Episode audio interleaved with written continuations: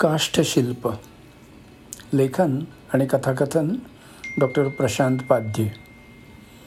अमितचं लक्ष त्याच्या नावाच्या पाठीवर गेलं आणि त्याला जरा नवलच वाटलं.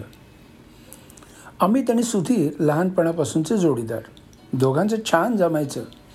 इतकं की त्याने मोठं झाल्यावर पण एकच क्षेत्र निवडलं. दोघेही उत्तम चित्रकार झाले. त्यांचे सूर खरंच इतके सुंदर जुळायचे.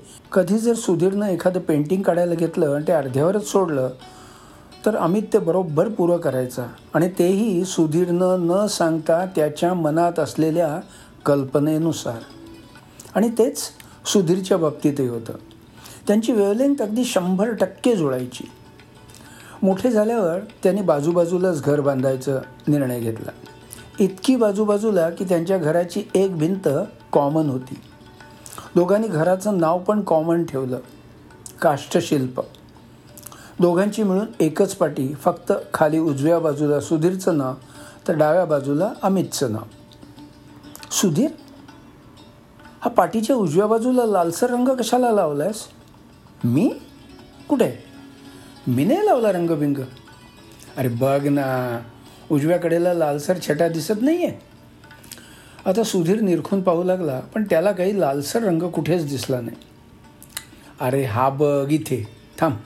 मी फडक्यानं पुसतो म्हणत तो उठला.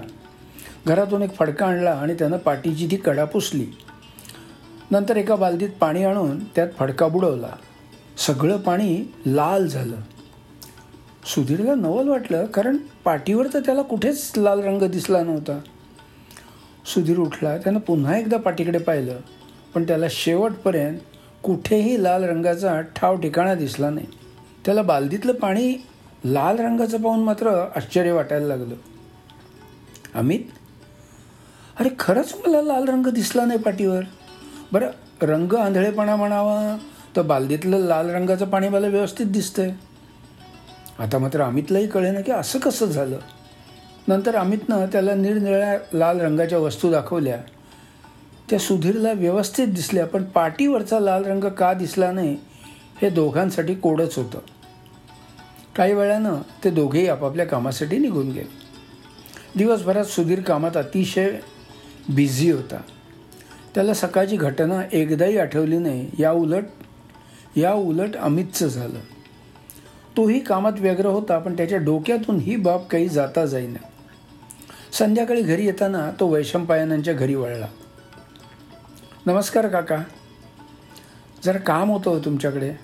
एक दहा मिनटं वेळ आहे काय? अरे दहा मिनटं कशाला? दोन तास म्हटलं तरी माझ्याकडे वेळ आहे. रिटायर माणूस मी. मी थोडाच तुमच्यासारखा बिझी असणार आहे. बोल काय म्हणतोयस? वैशंपायन साधारण सत्तरीच्या आसपास होते. आयुष्यभर भिक्षुकी केली. अगदी खास जवळच्या माणसांच्या पत्रिकाही बघितल्या. त्यांचा भविष्य जाणण्याचा आणि पत्रिका बघण्याचा अनुभव खूप दांडगा होता. पण त्याने तो धंदा म्हणून कधीच केला नाही. भविष्यकथनाचे पैसे कधीच घेतले नाहीत. अर्थात ते फक्त अगदी खास जवळच्या व्यक्तींच्याच पत्रिका वगैरे पाहत. इतरांना आपल्याला भविष्य कळतं याचा पत्ताही त्याने लागू दिला नव्हता. का काय गोष्टी विचारायची होती. तुझ्याच बाबतीत आहे ना? दुसऱ्या कोणाबद्दल मी काहीही सांगणार नाही. नाही माझ्याबद्दल नाही पण तुम्ही सुधीरला ओळखता ना? वैशंपायनाने मान हलवली. त्याच्याबद्दल जरा विचारलं तर चालेल काय? तसं म्हटलं तर आम्ही दोन वेगळे नाहीच. अरे माहिती आहे रे. मी त्याला ओळखत नाही काय? तुम्हाला मी दोन वेगवेगळे मानतच नाही. बरं काय झालं त्याचं? अमितला कळे ना की त्यांच्यासमोर काय आणि कसं मांडायचं पण शेवटी तो बोलला. काका आजच्या एका घटनेबद्दल विचारायचं होतं. असं म्हणत त्यानं सकाळी घडलेली ती घटना त्यांना सांगितली. वैशंपायन थोडे विचारात पडले. अमित तुझ्याकडे त्याची पत्रिका आहे का? जन्मपत्रिका? नाही आत्ता इथे नाही आहे पण पाहिजे तर उद्या सकाळी घेऊन येतो. का? काही प्रॉब्लेम वाटतो का काका? पत्रिका आणि त्याची सध्याची ग्रहदशा पाहिल्याशिवाय तसं नक्की सांगता येणार नाही. पण हे संकेत थोडं अशुभ घटनेकडे लक्ष वेधतात. अमित काळजीत पडला. त्यांचा निरोप घेताना सकाळी लवकर उठायचं सुधीरची पत्रिका घेऊन वैशंपायनांकडे धडकायचं त्यानं नक्की केलं.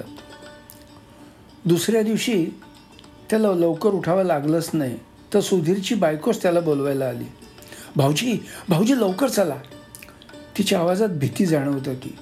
तो सुधीरकडे गेला. त्याच्या बेडरूममध्ये गेला आणि त्याला धक्काच बसला. जमिनीवर रक्ताचं थारोळं पसरलेलं होतं आणि मधोमध सुधीर उताणा पडलेला होता.